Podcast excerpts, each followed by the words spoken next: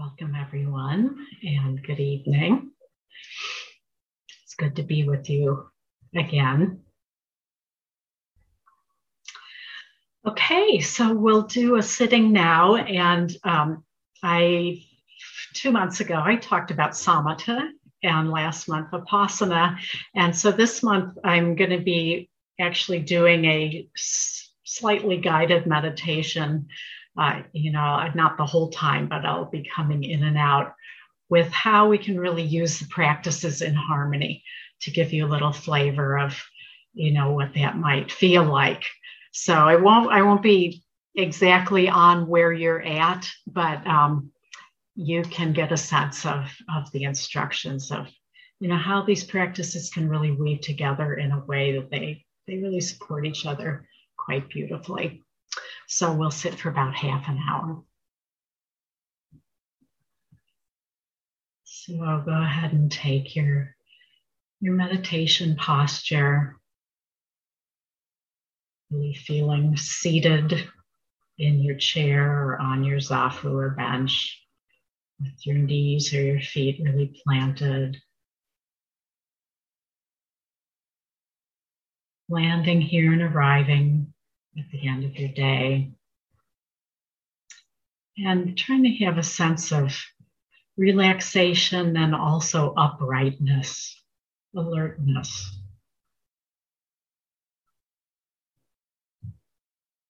And now starting with the samatha, with the mindfulness of breathing. And if you want to do this in the classical samatha way, you would know the breath in the area between the upper lip and the nostril, the anapana spot or region.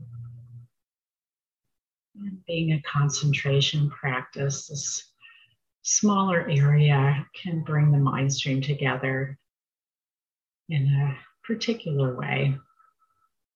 Or if you prefer to know the breath as a body based meditation, you can know the breath in the belly or the chest, wherever it's most noticeable for you. So being with the breath now for a few minutes to settle, settle our awareness.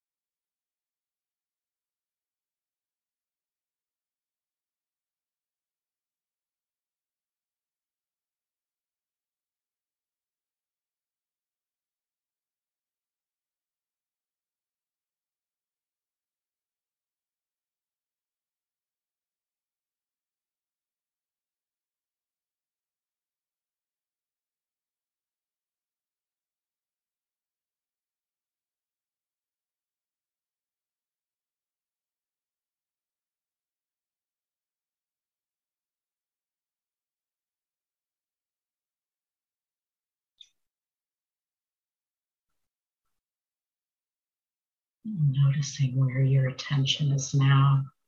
If it's wandered, you can work with it the way we do in samatha and bring the attention back to the breath. And in Vipassana, we also can settle the mind coming back to the breath. It's always there as an anchor. If you feel ready to go on to a more open awareness, you can include body sensations as we do in Vipassana. Noticing any feeling in the body, also include sound allowing body awareness to become the object. And if you find you're getting lost, you can always come back to the breath.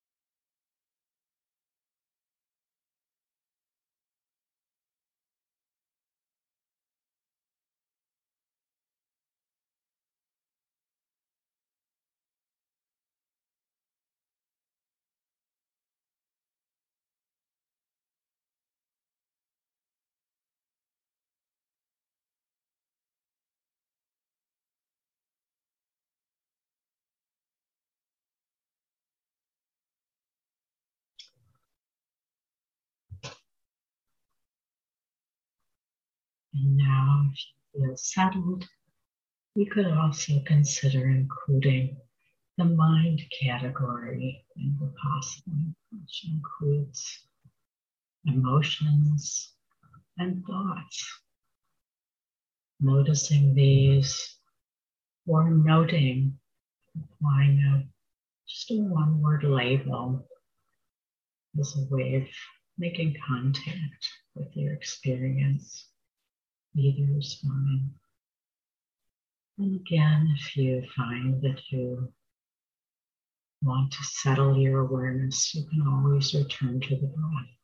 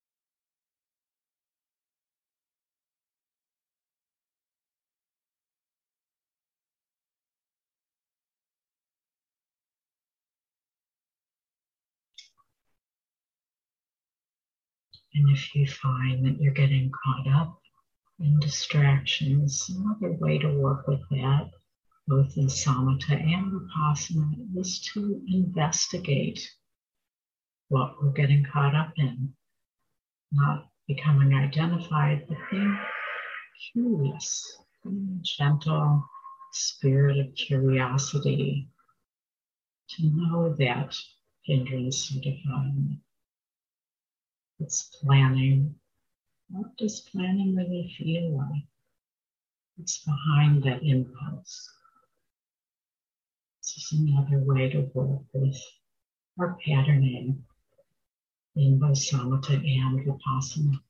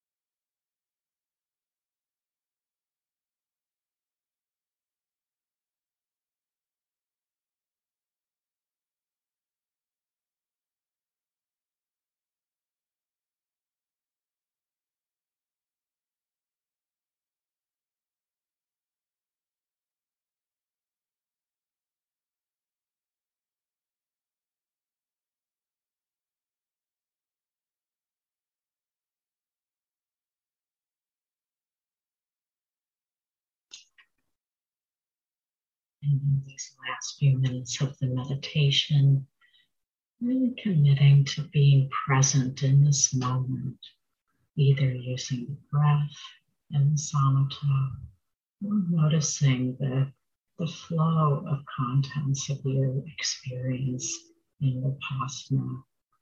Both of these practices bring us into the, our present moment experience.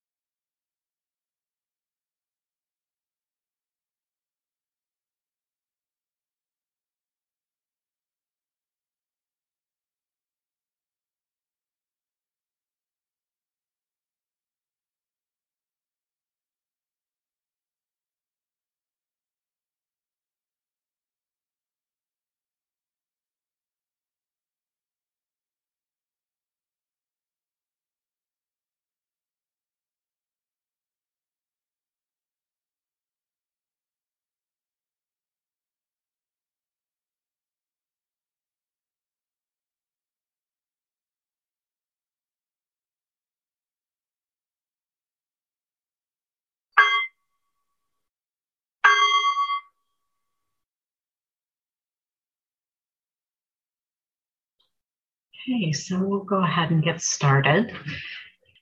So tonight I'll is the third in a series on samatha and vipassana in harmony.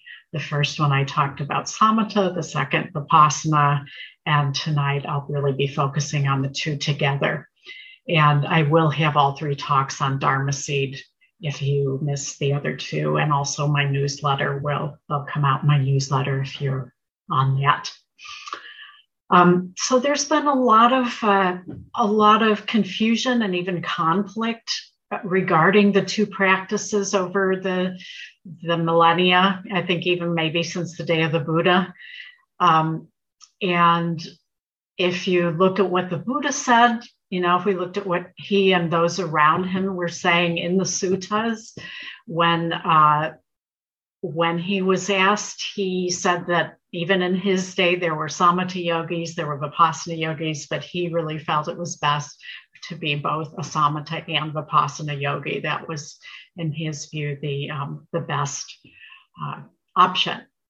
So he wasn't really ambivalent, you know, wasn't ambiguous from his standpoint, and he practiced both practices all the way up until his death. So uh, so if we just look at him as a role model, that's really, really clear from the suttas.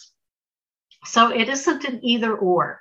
I think somehow it's it's uh, over time or in some places become kind of an either or, and it really there's no reason for it to be an either or. The Buddha thought highly of both practices and practiced him themselves and taught both of them, and um, and they can work together beautifully.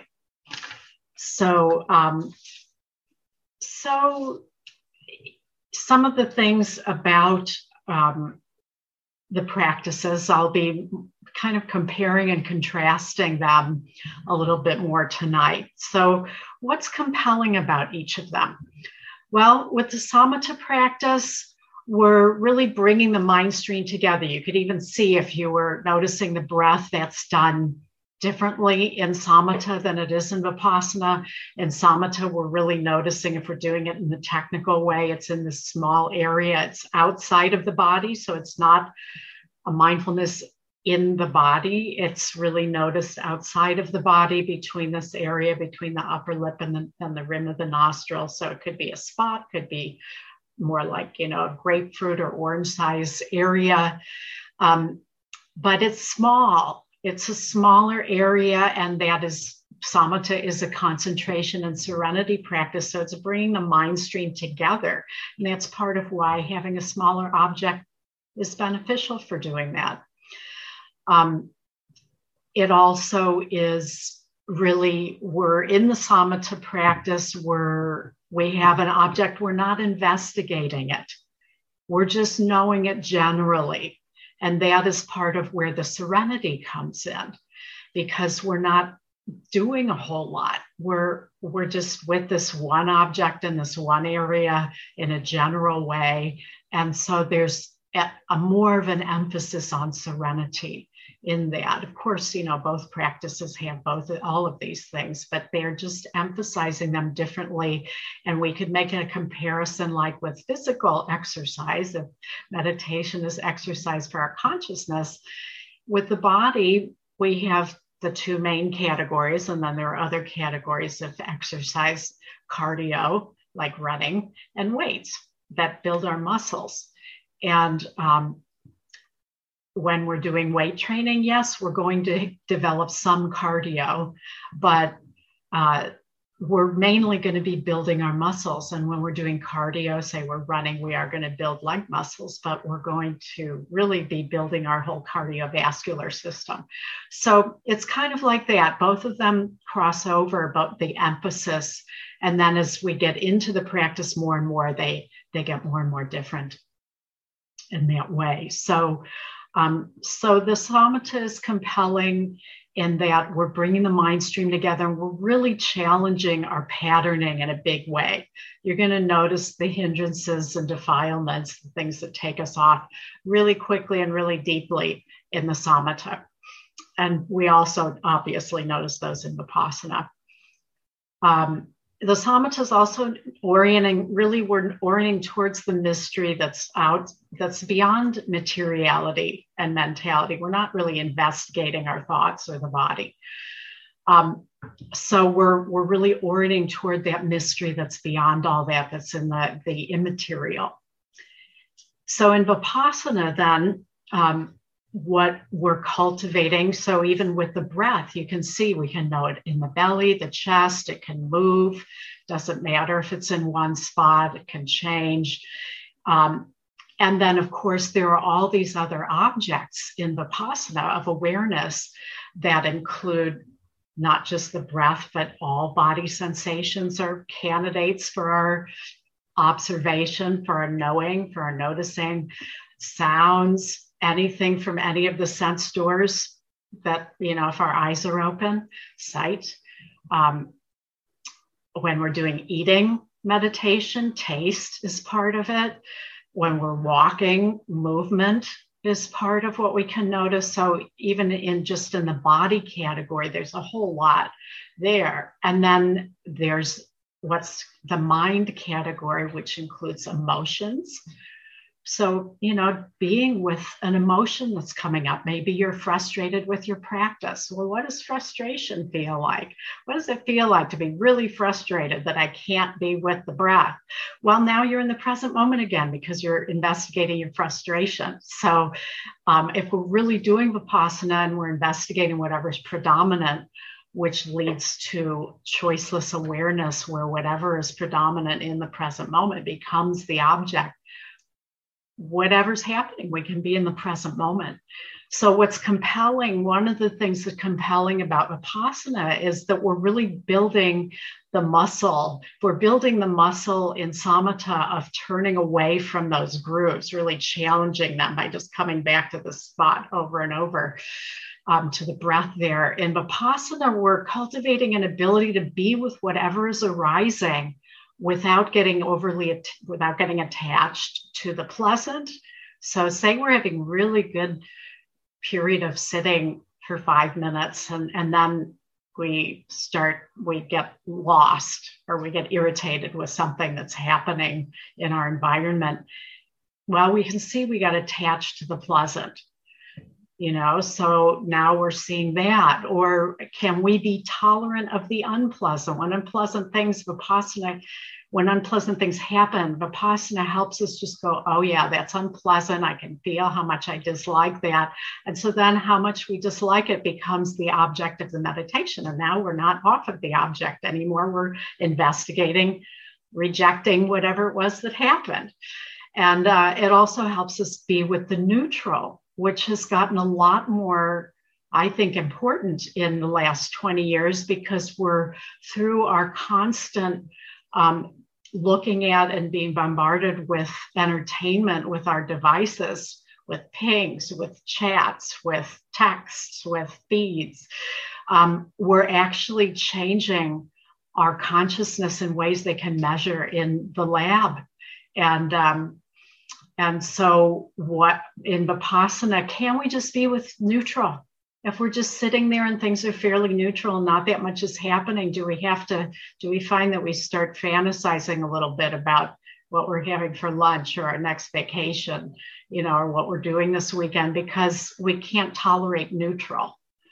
So these are part, this is part of what we're cultivating in Vipassana is an ability to really let everything in and uh, without getting identified with it. That's the other thing is that we're noticing without getting identified and we're investigating. This is another big difference between the practices. With samatha, we're, we're resting, we're being in the stillness, we're not doing anything. With vipassana, we can do that if we're being with the breath, but ultimately, vipassana is really about investigating our experience and and um, being curious about what these things are like in such a way that we go beyond our reactivity and we cultivate an equanimity of being able to be with whatever it is and and be okay with it or notice our reactivity and become less identified with the reactivity. So, the way we challenge the grooves in our consciousness in Vipassana is by noticing the grooves and either coming back to the breath or investigating them. So we can investigate them really as a, a core part of the practice. So, in both practices, how do we work with hindrances? We can we work with them kind of similarly, but the emphasis is different. So, in, in samatha, when hindrances come up or defilements, when we see those grooves that are pulling us off of the breath, we're really mainly challenging those by, by coming back to the breath. Whatever it is we don't we don't have to do any we don't notice it we don't investigate it we don't put a word on it. We just come back to the breath. Now the only time you would use investigation in samatha is if say especially like on retreat or or could happen in a daily sitting where you just literally can't be with the breath. You've got something going on that's so taking you off of the breath that really all you can do then is apply a small dose of vipassana.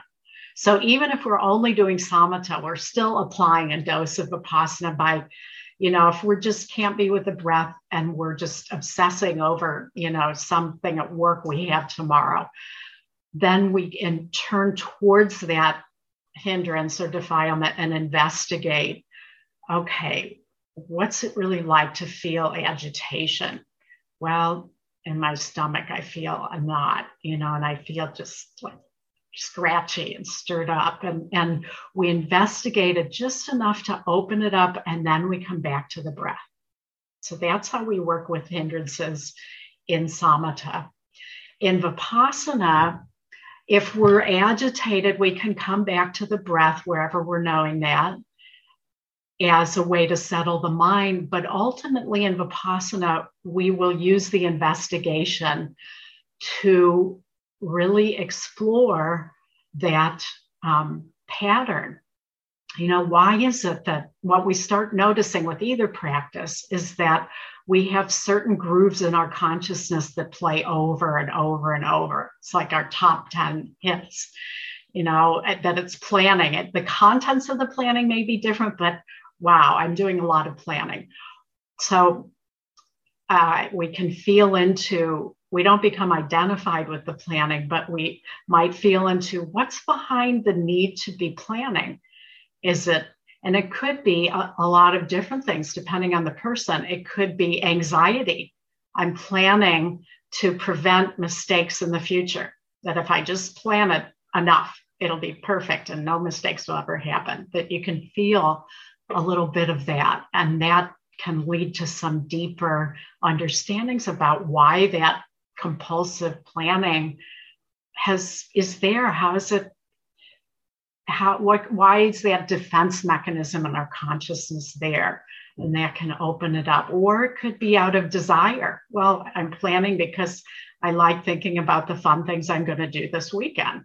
I'd rather do that than be sitting here with my my breath so now we can feel desire or planning could be happening because we don't like that it's neutral and we're trying to make it more exciting and so we can see it as a kind of you know, it's a sort of delusion, it's an aversion to neutral.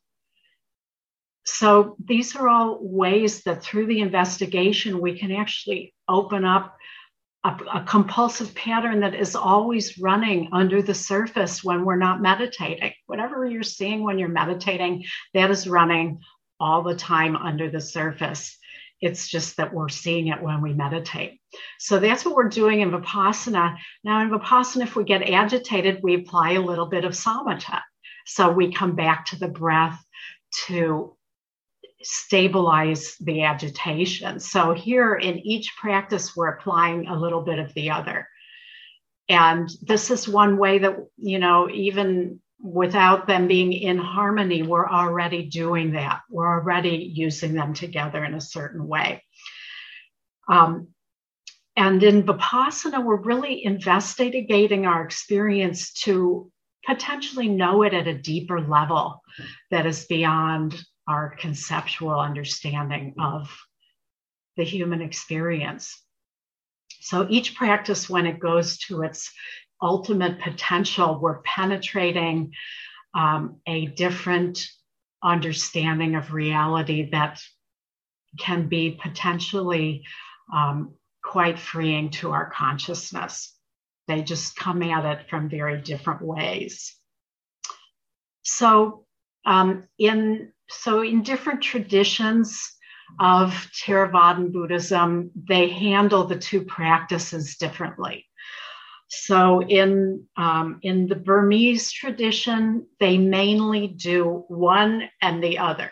They do them. They don't. They apply it the way I've been talking about, but they don't um, tend to integrate the practices as much as in the Thai forest tradition. So even at monasteries, you will find that depending on the lineage, like in the Pa Auk lineage where I was authorized to teach, uh, the samatha is taught first, and one goes as far as they possibly can in the samatha, just applying a little bit of vipassana here and there to work through the, the hindrances and defilements. But mainly, you're just getting more and more and more and more concentrated, and there's different things that can happen potentially as we get more as our mind stream becomes more concentrated, where we can really penetrate through to deeper understandings of, of reality and of our own consciousness and be free more and more from our patterns.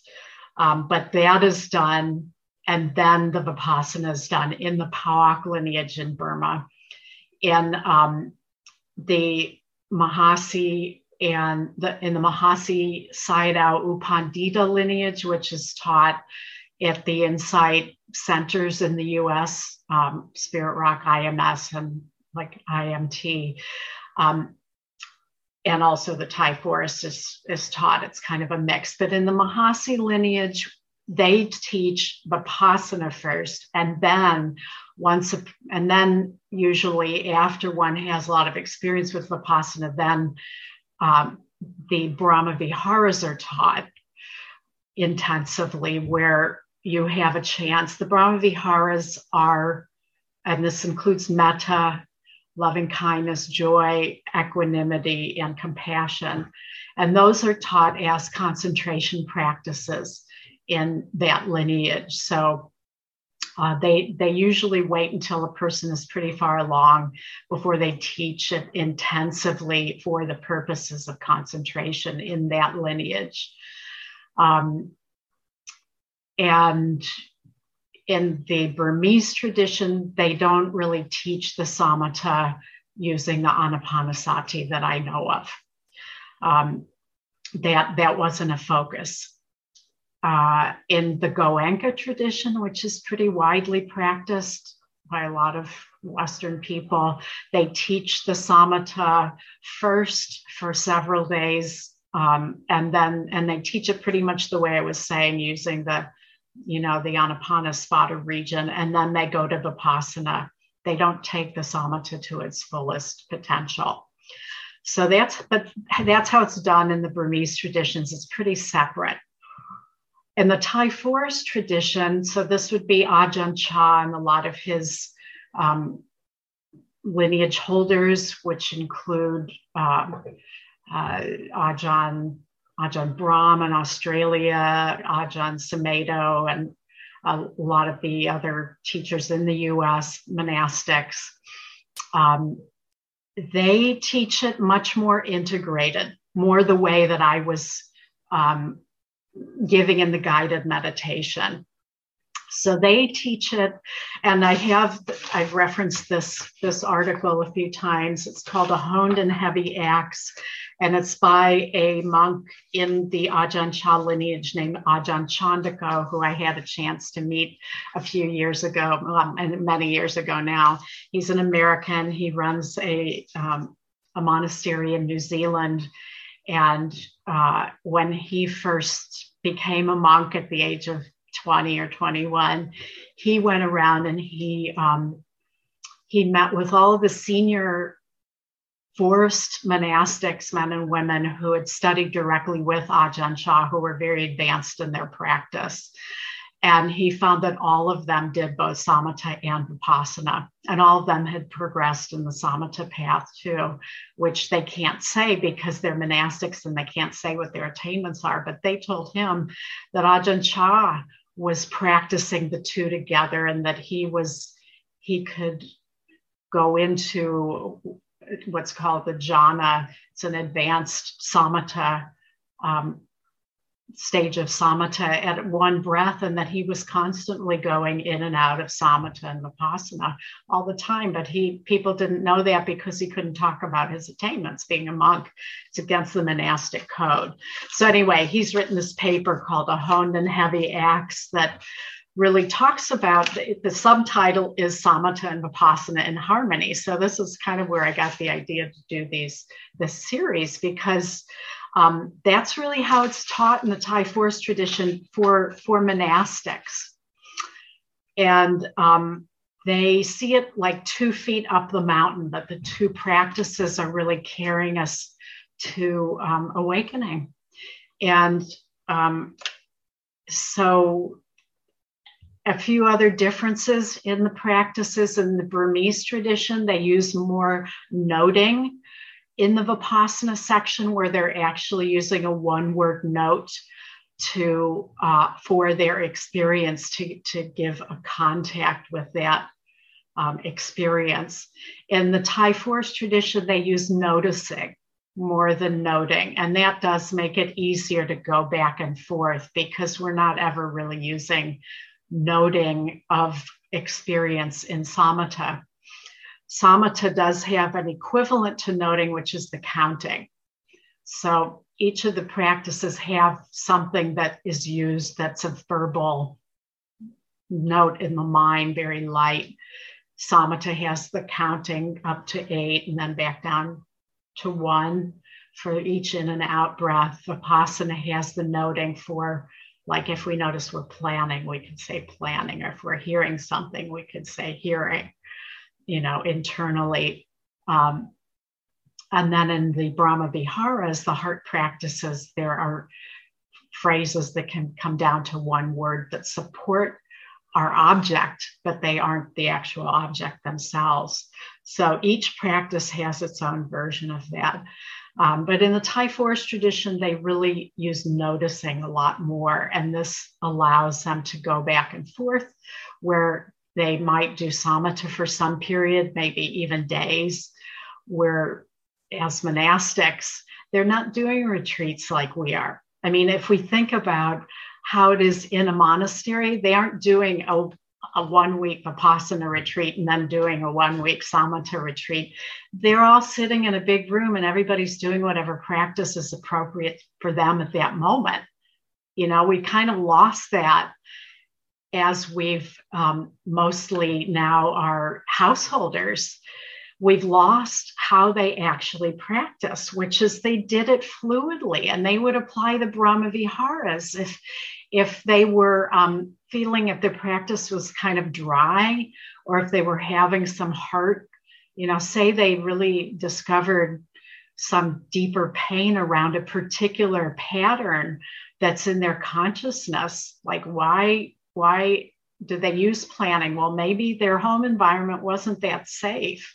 And so they would plan ahead to try and avoid bad things happening.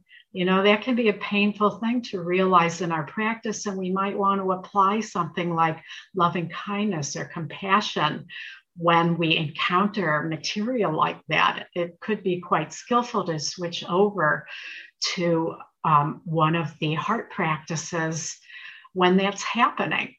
So, this is how it's practiced in, in monastic settings where they're using their knowledge of different practices to actually be with what's arising skillfully in their practice. They're not doing retreats the way we do it as householders so much. I mean, when they first come to a monastery, they're going to be taught a certain practice first.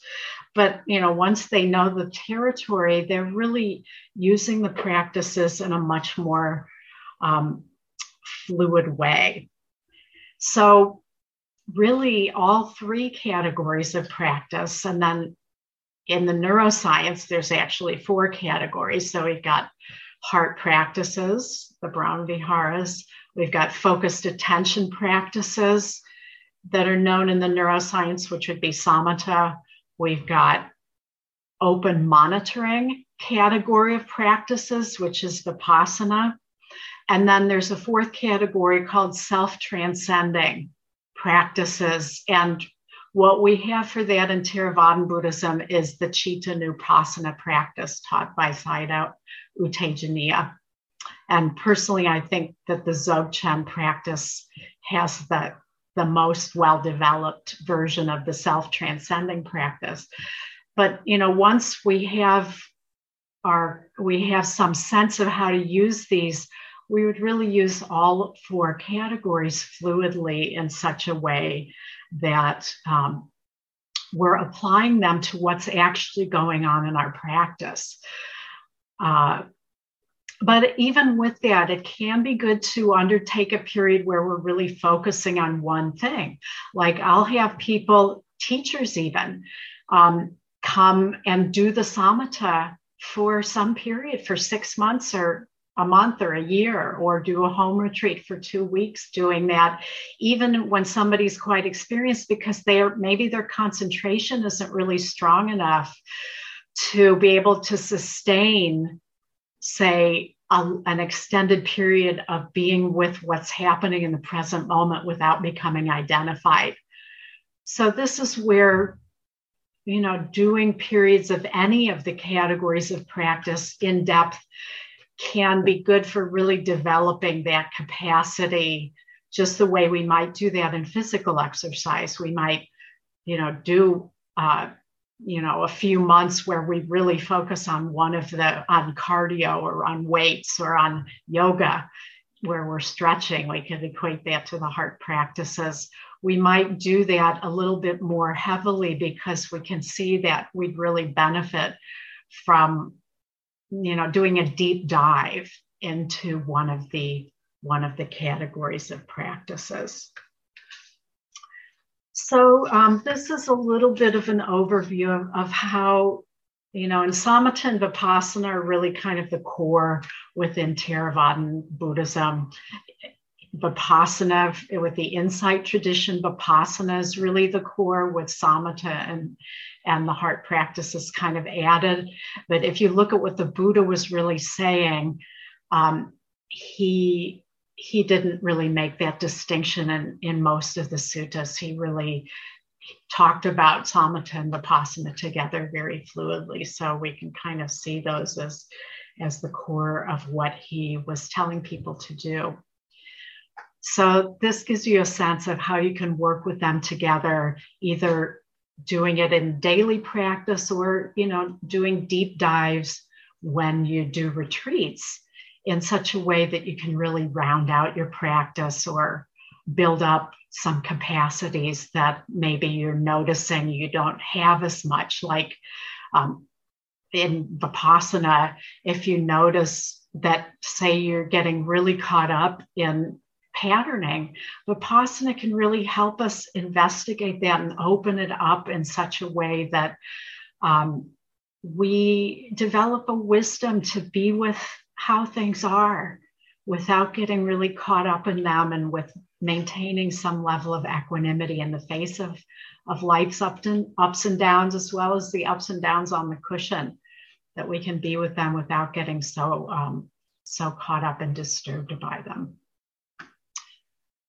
So I'll stop there and see if there are any um, questions or comments. Michael. Okay, I was just curious about well, a few things, but one mainly uh, in the when you when you were speaking of the four categories. So these are the four categories of um, you could just say four categories of practice, right? Right. Heart, yeah, those are I I gave them according to neuroscience, but the cool thing is that in Buddhism, especially if you include Tibetan Buddhism, we they knew about those 2,600 years ago. So, my yeah. other um, so when you were speaking of self transcending, before you mentioned the Dzogchen, you said the term chitta. Is this from a sutra? Um, it's uh, the practice is called Chittanupassana and in particular, there's a teacher named Sayadaw U Tejaniya who's alive today who's popularized that practice. There are other teachers who teach it who've focused on it, but that is the name. If you put that uh, in the internet, you can find some Sayadaw? Say, um, Sayadaw, S A Y A D A W, and then the letter U, and then Tejaniya, T E J A N Y A, or something close to that. okay, is this uh, is this Southeast Asian also? Yeah, this, uh... well, he's yeah, he's Burmese. He's Burmese. Burmese. Oh, okay. Um, yeah. Now, uh, maybe this is a stupid question. I don't want to take up all the time, but just uh, I have my own idea, and maybe we all do, of what you mean by, you know, in our mind stream. But what do you mean by when you say, um, I think you said, like samatha brings the mind stream together. What what is the mind stream, or how would you define that? Well, you could you could say awareness brings awareness together. So it's really where our or attention, like in samatha, the technical neuroscience term is focused attention. So our attention, instead of when we when we place like in samatha, we're but we're cultivating focused attention so that when we place our attention on an object like the breath, it can stay there. It's not getting pulled off. Basically, anytime we're getting caught up in patterning and grooves in our consciousness and we can't stay with an object, that's compulsive. It's kind of the definition of compulsive is we can't stop ourselves from doing it. You know, so these mm-hmm. grooves are so entrenched in our consciousness that they're compulsive that we can't literally can't not do it. We find ourselves caught up in a thought about work tomorrow. So, yeah. so that's what focused attention. Mind stream, you know, includes to me both the attention, but also the grooves that we're encountering in our consciousness that are part of what, like, samatha is called purification of mind. What are we purifying? We're purifying our consciousness, we're purifying the mind stream so that yes. it's not so compulsive. Those things, I use the term a lot the thinning of the knee. So when those grooves get thinned out, it's just like a deer trail. I mean, we know this now through the neuroscience. If you're running over a pattern, you know, tens of thousands of times a day or a thousands of times a day, it's going to be a really thick synapse. You know, your th- synapses are going to be really thick. But if you do that less and less, it's like a deer trail. If the deer walk over it a lot, it's going to be really ground in. But if they stop walking on it so much, it starts growing back in. That's pretty much what happens to our um, our neural pathways.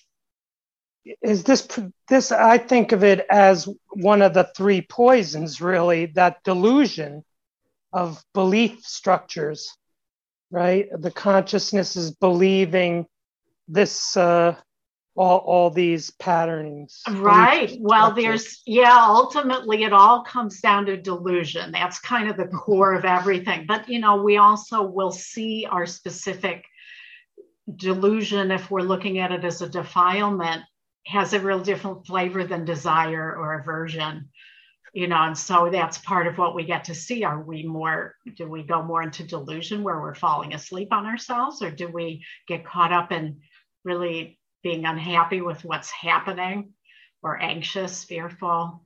Or do we are we fantasizing about stuff we want?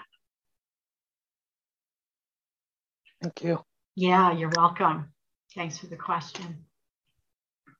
Other questions or comments David's raising his hand. Hi, David. Hi, Tina. Thanks so much for uh, putting this on tonight. I really appreciate you taking the time to guide us this evening. Sure.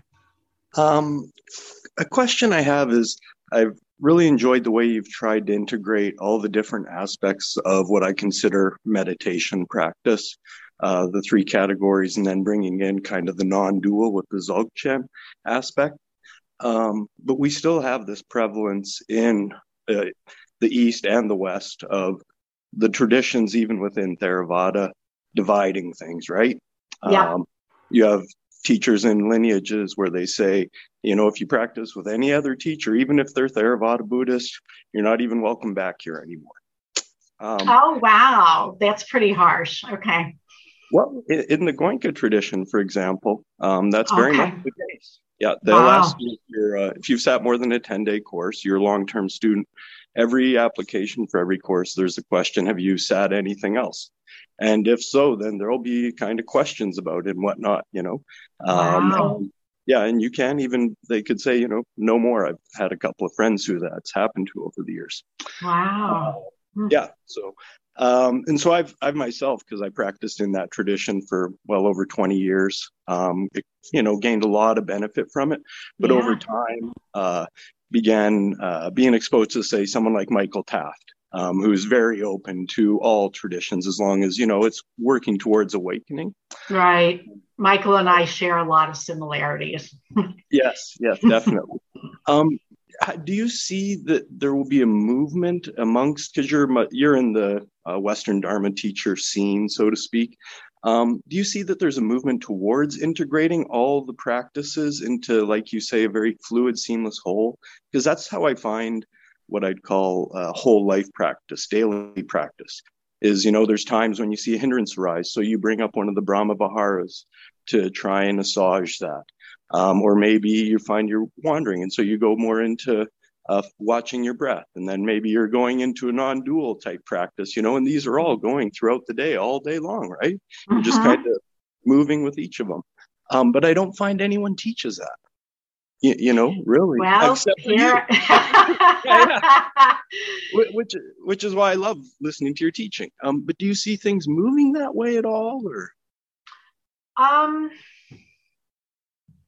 I think there's been more openness. Um, like when I first was practicing, I mean, I went and I was taught Vipassana. No one ever said there were other meditations, you know, so I just thought that was it.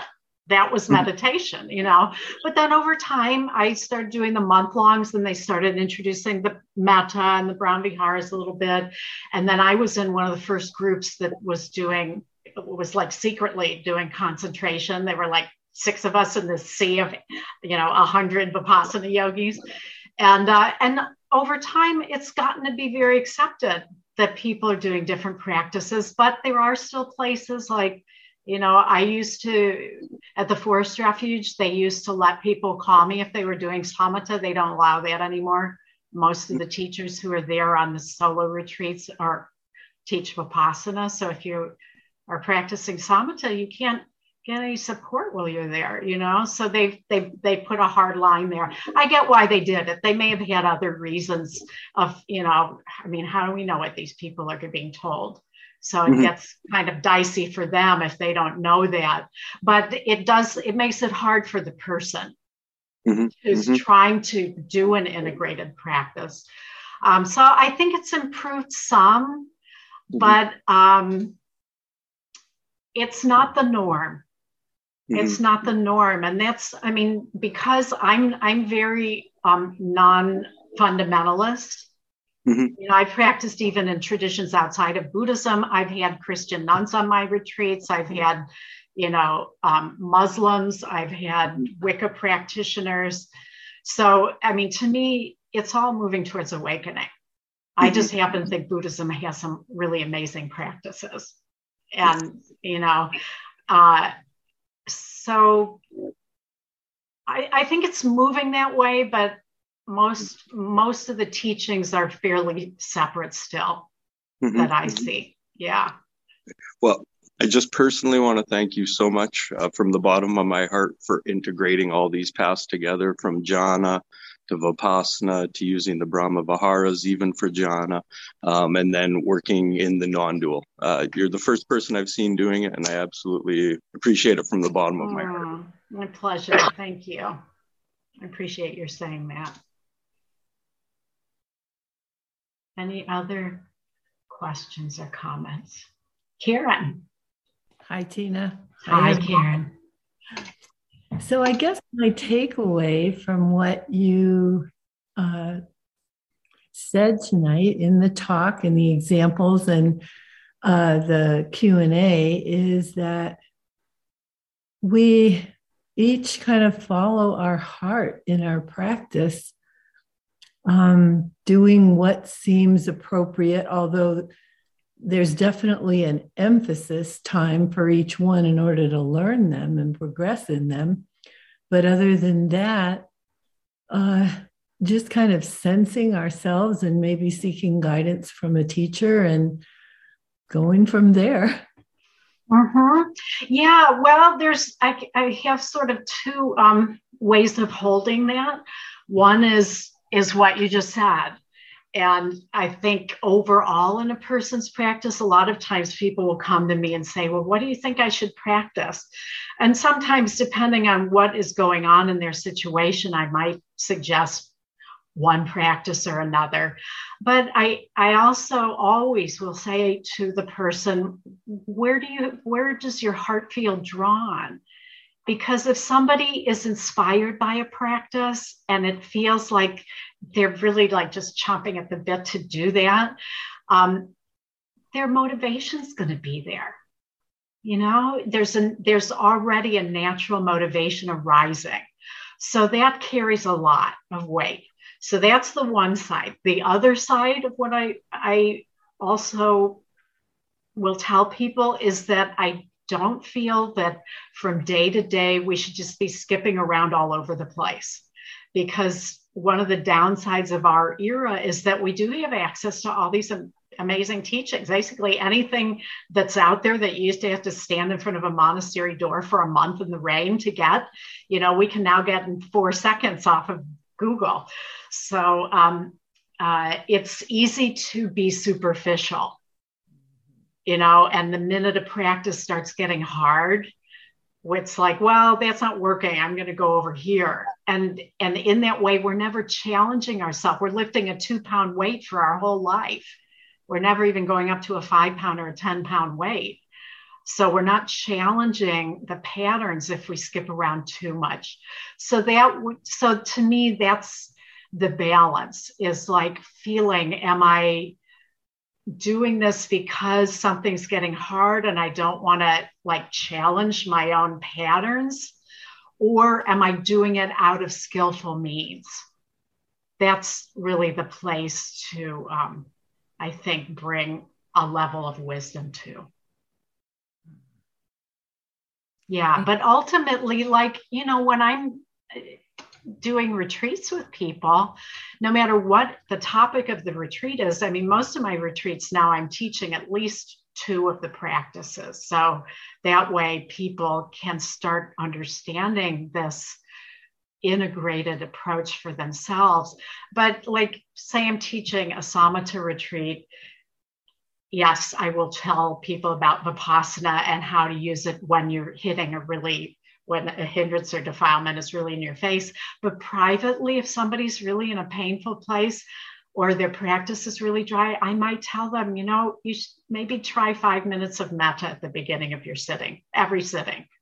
Or if they're in a really hard place, maybe they should do metta for a whole day or, you know, equanimity or compassion for themselves.